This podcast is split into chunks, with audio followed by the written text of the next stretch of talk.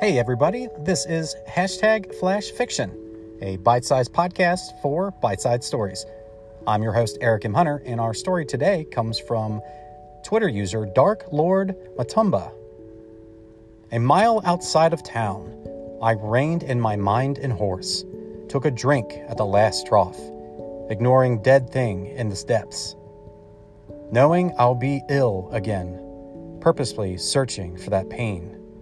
Back out in the wild void, the sun drew an orange bead through the shape of my life, fired. What are your thoughts on this story? You can follow me on Twitter at Eric Hunter or leave a voice message right here in the Anchor app. If you would like your f- short fiction told on this podcast, send your stories to hello at ericmhunter.net or on Twitter at Eric Hunter. And until next time,